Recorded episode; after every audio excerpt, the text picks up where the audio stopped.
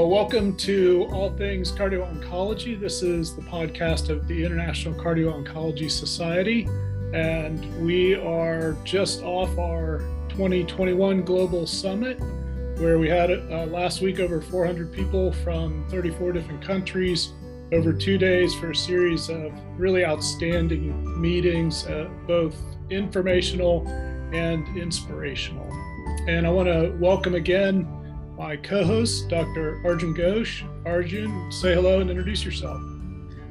Thanks so much, Steve. My name is Arjun Ghosh. I'm a consultant cardiologist at Barts Heart Centre and University College London Hospital, and I run the cardio oncology service at UCLH. Great. Welcome again, as always.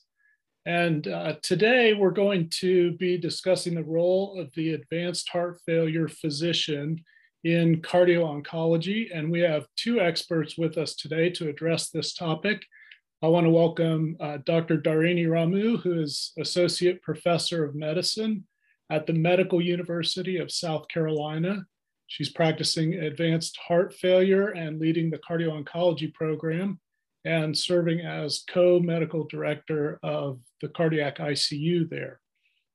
And our second guest is Dr. Richard Cheng. Richard is Associate Professor of Medicine and Cardiology and Adjunct Associate Professor of Radiology at the University of Washington in Seattle, the Seattle Cancer Care Alliance.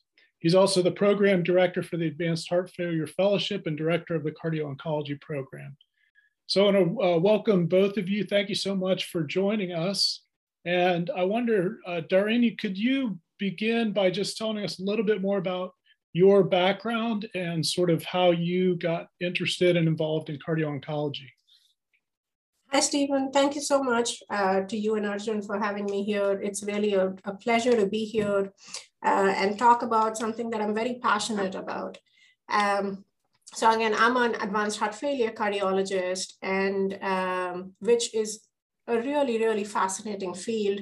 What really drove me to this field was my um, understanding of and the desire to learn more about hemodynamics, uh, end stage heart failure, and really the advances in this field.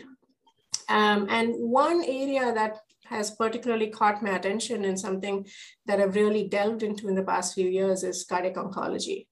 Uh, the number of patients with previous cancers or cancer treatment related heart disease that I've had the opportunity to take care of, and, and, and sometimes the frustrations of taking care of these patients just because of the roadblocks that we face, the challenges we face of treating these patients um, is something that really drove me to take this on more as an interest, both clinically and research wise, and something that uh, gave me an opportunity to form and lead the cardiac oncology practice here.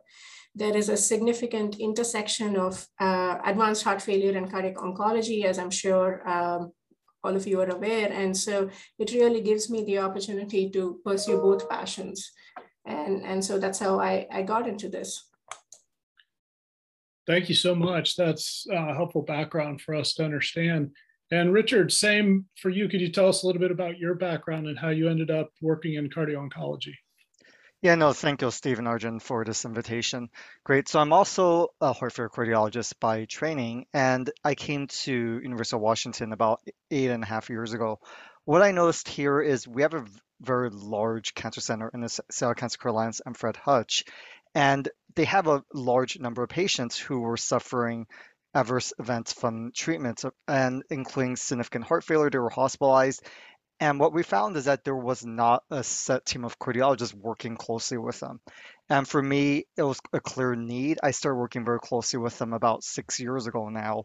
Um, and we grew our team to uh, currently there's four cardiologists and APP and work very closely with the Seattle Cancer Care Alliance. But in addition to as advanced heart failure cardiologists, what we found is the same question seems to come up very frequently at our weekly selection meetings where a patient will have either have a history of cancer or they have some low-grade malignancy. And the question always arises on whether advanced therapies is an option for the patient who suffers severe heart failure either pre-existing before their diagnosis of cancer or because of a consequence of chemotherapy or radiation therapy. And I think this is a very real question. In addition to that, we find that in many of our long-term survivors of heart transplant, malignancy really comes to the forefront and how best to manage these patients. So for these really focus areas, it's what really drove me into focusing a lot on the field of cardio oncology.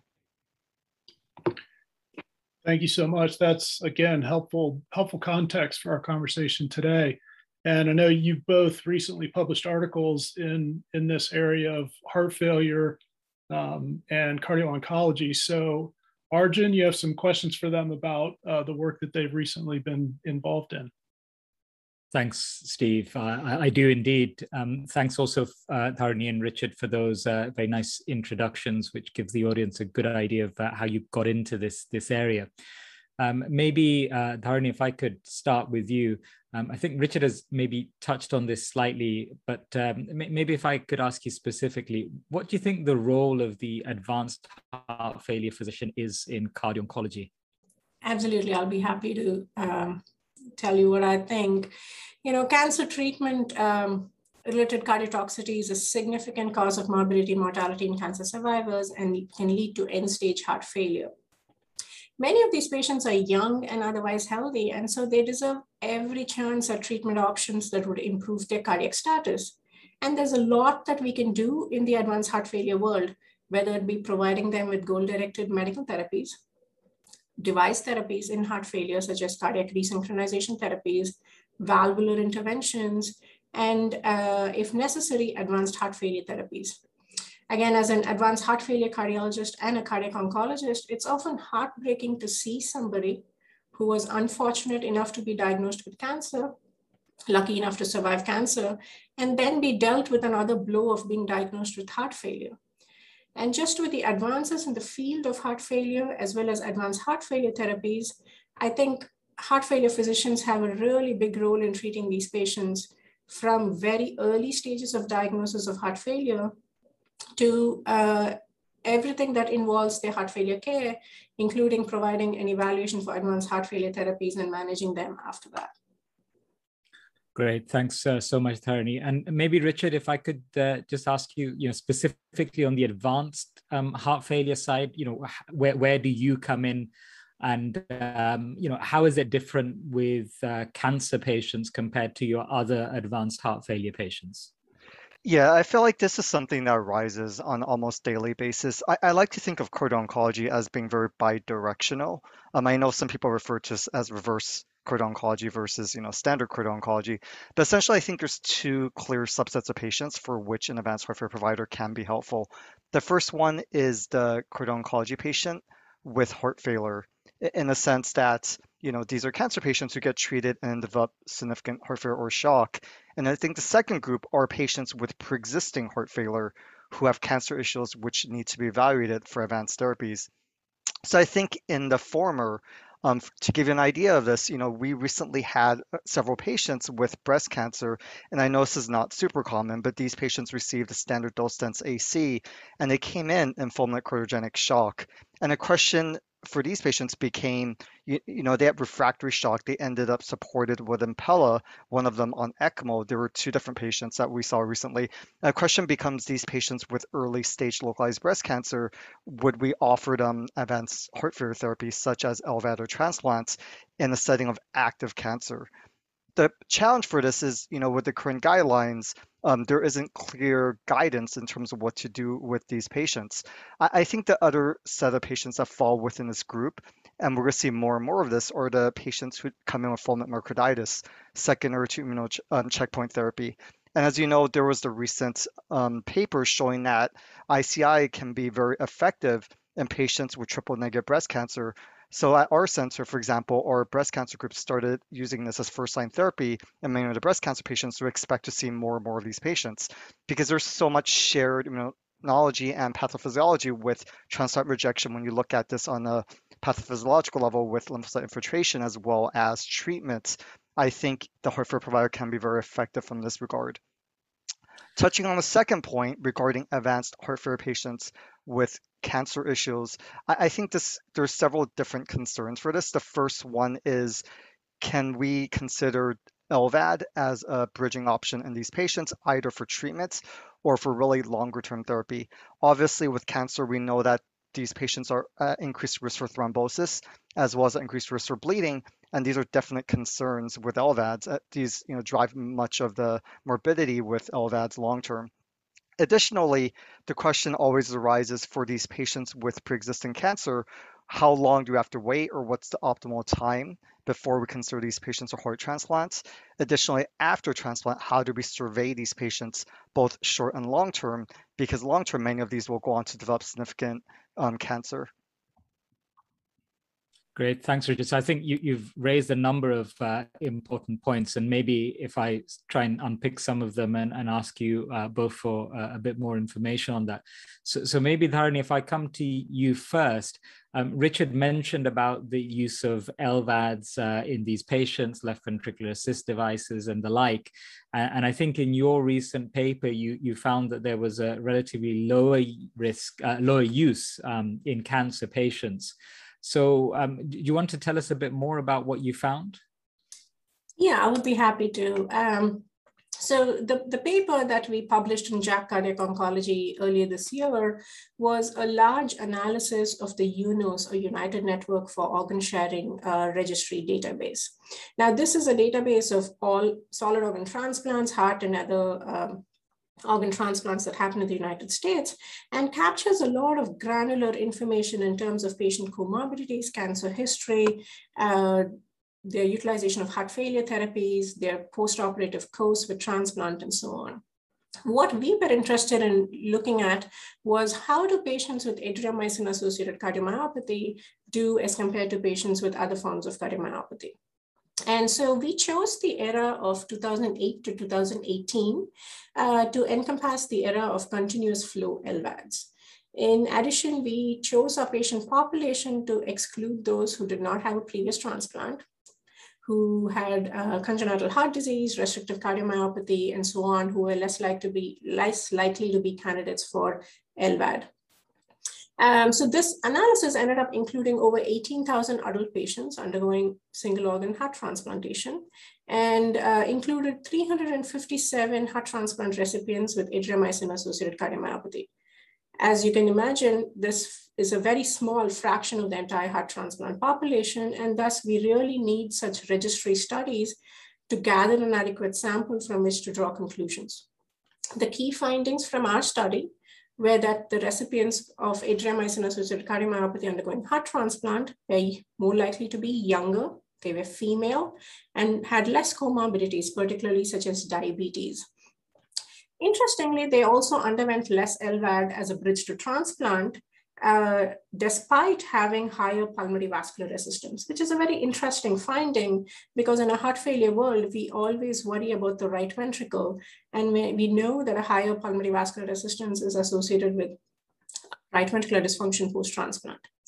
And despite this, the patients with Adriamycin-associated cardiomyopathy had comparable post-transplant survival to those with dilated and other forms of ischemic cardiomyopathy. And most interestingly, they had no difference in death from malignancy up to five years. I think the key message from our study is one of validation, that patients with Adriamycin-associated cardiomyopathy with end-stage heart failure are likely to have outcomes similar to those with other forms of cardiomyopathy with a heart transplant, and should not be excluded from the possibility of benefit solely on the basis of their cancer history. Yeah, so you make a really interesting point there that uh, the outcomes are actually comparable between the anthracycline cardiomyopathies and the other recipients of, of such therapies. But I think that uh, there is still a reluctance of maybe general physicians, doctors, and even some cardiologists to be referring um, patients with active cancer or cancer treatment for advanced heart failure therapies.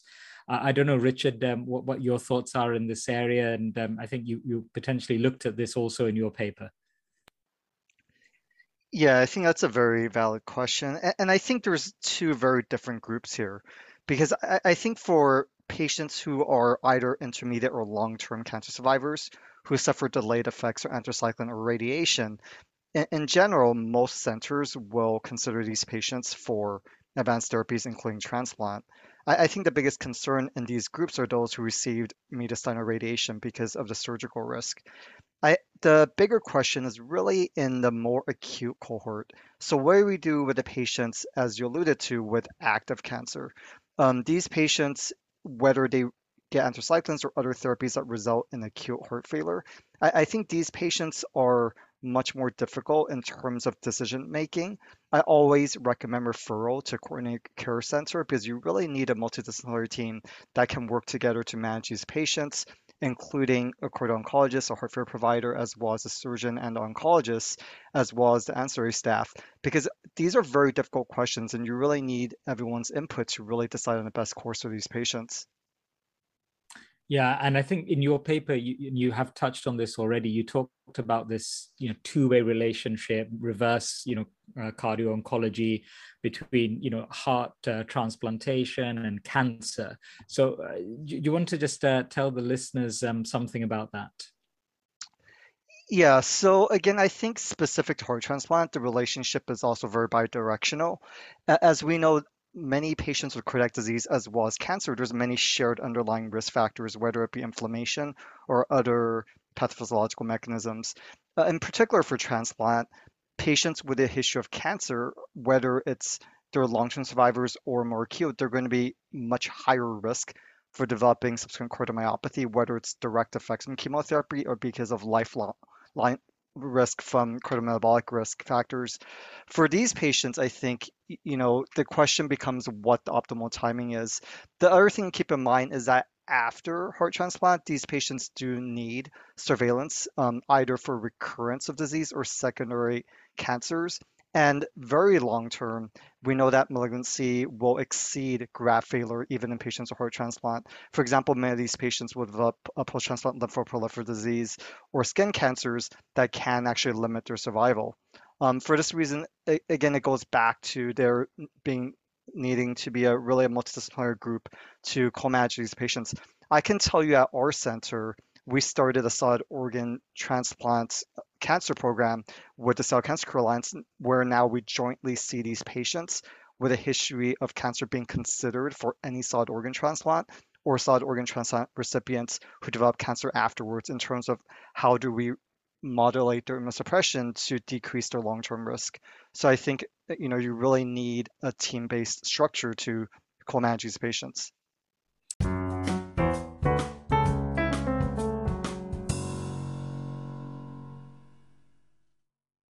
Great. And then from the point of view of training and education, I mean, I know that lots of centers, of course, have advanced heart failure, you know, therapy uh, options, lots of advanced heart failure specialists. But uh, maybe their exposure to, to patients with um, cancer may not be as much as um, non-cancer patients. So, in, in terms of you know those listening, if they did want um, you know further education or training in this regard, um, you know, what would be the best options to to help achieve that? Uh, maybe Dharini, if I could start with you. Yeah, um, I think it's important to recognize that the the number of patients with cancer and cancer treatment related cardiotoxicity that we see in the advanced heart failure world is only going to increase with advances in cancer therapies. And as an advanced heart failure cardiologist, it is really essential that we are familiar with the impact of cancer and cancer therapies and the particular nuances of managing these patients as we take care of their heart failure, work them up for advanced heart failure therapies. And so it is important that we train future advanced heart failure cardiologists in this. And the way we do that here in our program really is um, dedicated time for the advanced heart failure fellow in our cardiac oncology clinic on the consult service, co-managing these cardiac oncology consults, and uh, with participation in our multidisciplinary selection committee meetings, where we go into in-depth um, review of the patients, their cancer histories, and review literature to see how best we can support these patients. Great. And I think um, apart from the advanced heart failure trainees, I suppose uh, those who are training in cardio oncology, maybe from coming in it from an interventional angle or maybe imaging angle or EP angle. Uh, uh, Richard, I mean, do you think that they should have some kind of um, exposure, or how would they get exposure to this advanced heart failure aspect of of these patients? Yeah, I, I think being at a center that offers advanced therapies, it may be helpful to attend some of the selection meetings, particularly when these high risk cases are being discussed. Additionally, at the tumor board meetings, as you mentioned earlier, oftentimes because these cases involve such complex decision making, they're often highlighted. It may be helpful for um, these individuals focusing more so on cardio oncology than on advanced heart failure for them to attend some of these meetings. I, I think from the other aspect also, from a advanced heart failure trainee perspective, right now, cardio oncology is not closely integrated into the curriculum and is not really you know required as part of the training but i think it's certainly something that should probably be focused on moving forward. Yeah absolutely i couldn't agree with you more. Um, in terms of the ceilings of care for um, these patients i mean clearly there's two aspects. One is from the advanced heart failure side and one is of course from from the cancer side. So, uh, do these patients have to be, you know, treated differently in terms of ceilings of care, or, uh, you know, I, I, mean, do you have any kind of words of advice in general for how these patients should be managed differently to other advanced heart failure patients? Uh, maybe Dharini, if I could start with you. Um, yeah, I, I, I know. I think that's a really important question because it takes a village to care for these patients um, as it does in caring for any of our advanced heart failure patients. I think patients with previous cancers and uh, cancer treatment related cardiotoxicity, it is essential to involve the oncologist in managing their heart failure. We cannot do it without ongoing conversations with them. We need to understand the prognosis of the cancer. We need to understand the risk of recurrence, which especially post-transplant could be increased uh, when the patients are immunosuppressed. It is also essential that the cardiologists taking care of these patients have understanding of the cardiovascular impact of their cancer and cancer treatments. And most importantly, the role of various heart failure therapies and the response we can expect in this patient population. Uh, in addition, the cardiac surgeons are involved, especially as we plan for LVAD and heart transplant surgery, because we need to pay particular attention to their surgical risk. Is there, uh, particularly in the setting of previous chest radiation, a good understanding of their thromboembolism and bleeding risk, risk of infections and recurrent malignancy. And last but not the least, the patient and the caregivers should be involved in this conversation and decision making because ultimately they need to have a really good understanding of what their options are and decide together with their team on the best course for them. Yeah, thanks, Dharini. That's a very, very nice uh, summary. Richard, maybe if I could um, just pick up on Dharini's last point about the, the patient and the caregivers. Uh, this, these are often patients suffering from either heart failure who develop a, a, a, cancer or the other way around.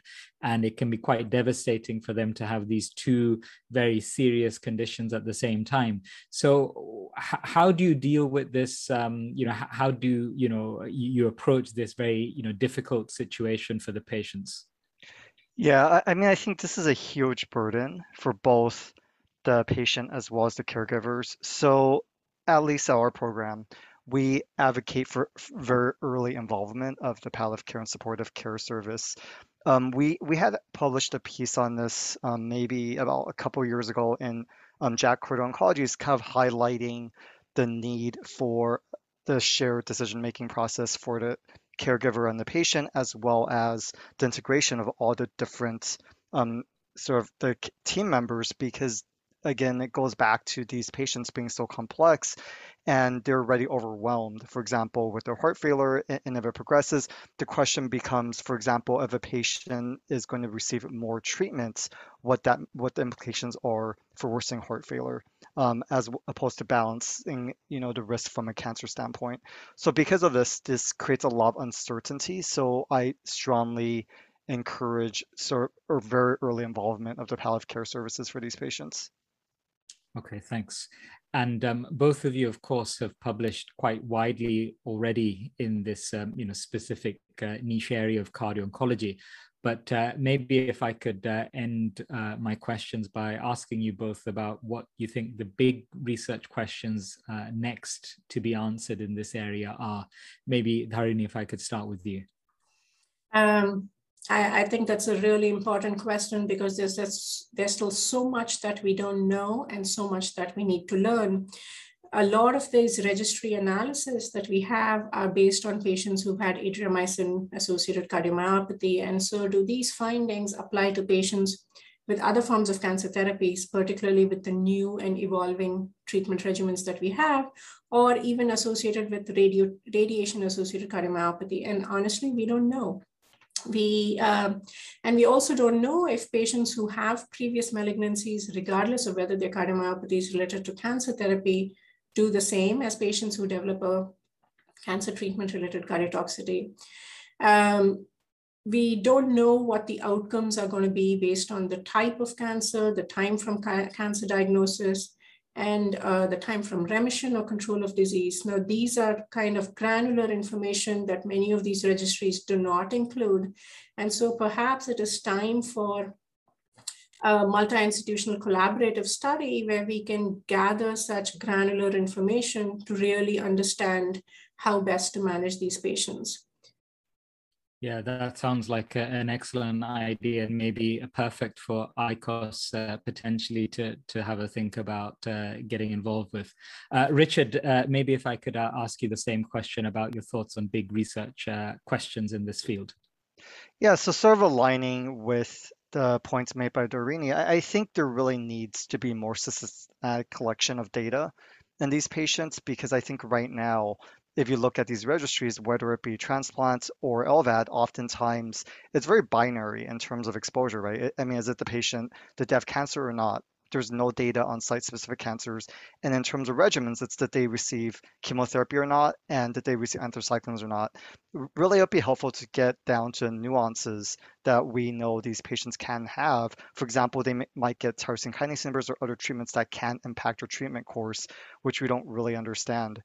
There are, I think, some other areas that really need to be looked at further. In particular, I think the other question I always have is for these patients who do receive advanced therapies, which is a completely separate question. So, for example, for the LVAD patient or the heart transplant patient, how do we change their management? Do we need to you know, increase their surveillance. For example, for the LVAD patient with the emergence of newer devices, which are less prone to thrombosis, can we potentially de-escalate their antiplatelet or their anticoagulation to really decrease the risk of bleeding in these patients, particularly when they are receiving active cancer treatments? Um, for example, we, we've had a number of patients who, after getting their LVAD, um, they developed cancer and they went on to receive cancer therapies and then they had complications from this. You know, we don't have good data in terms of what we should be really doing with these LVAD patients as they get treated. Similarly, with a transplant patient, we know that long term, if you switch them to sirolimus or mTOR inhibitor, it decreases the risk for long-term malignancy.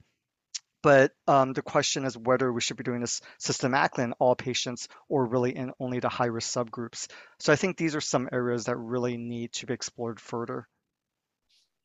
Thanks, Richard. So it really seems that this is an exciting new area, I suppose, of uh, cardio oncology with a, a, lot of different evolving treatments and um, both from the cancer side and you know potentially also in terms of the heart failure therapy side a lot of scope for, for research education training and of course you know developing a career in this area.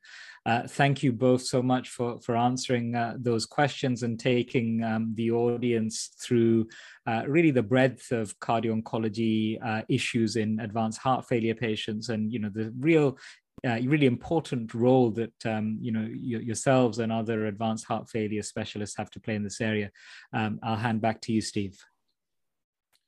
Thanks, Arjun. Um, I wonder if I could just piggyback on the last topic that was being discussed. One of the refrains I think I hear in these podcast episodes as we interact with people in all all different realms in cardio oncology is the need for for more research for better data related to cardio oncology in particular i wonder if if either of you could just talk a little bit about what do you think are are the main barriers to um, the kind of research and the kind of data collection that needs to be done, particularly in the field of cardio-oncology? What are some of the challenges there?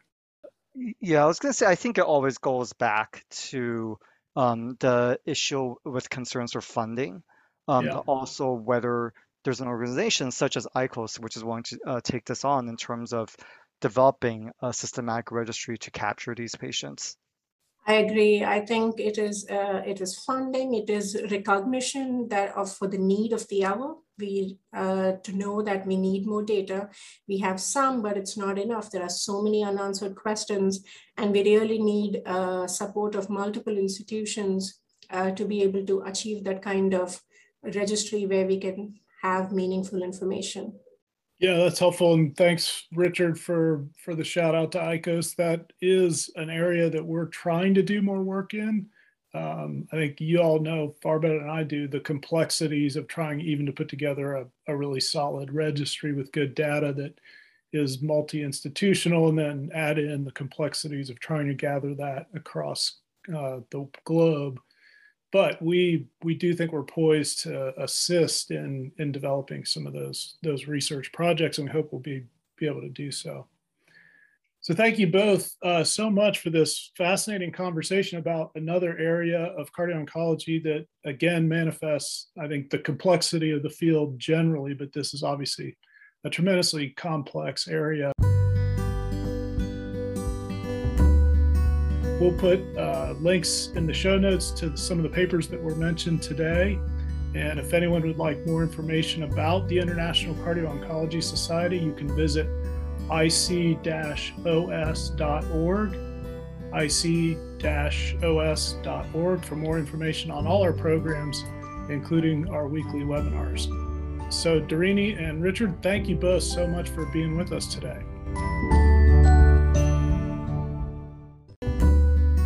Thank you so much. It was my pleasure to be here. And um, really thank you to the ICOS for leading such a phenomenal effort in this field of cardiac oncology and help develop these collaborations. Great. Thank you so much for having us. All right. Thanks for joining us. And until next time, stay safe. We hope to hear from you soon.